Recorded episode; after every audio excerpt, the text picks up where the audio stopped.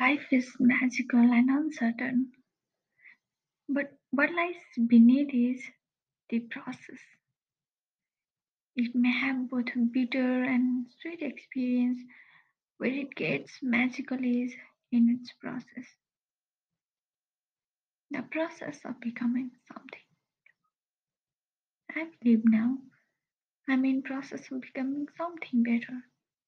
You know, the result, the maze of being all inside your heart is breathtaking.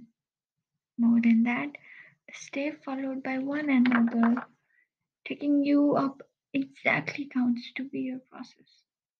The feeling you did it right, the right thing done at the right time, has nothing less to give you than growing a seed of hope.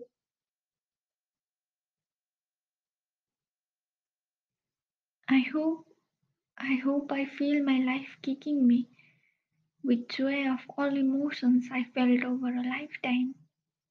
I believe, even if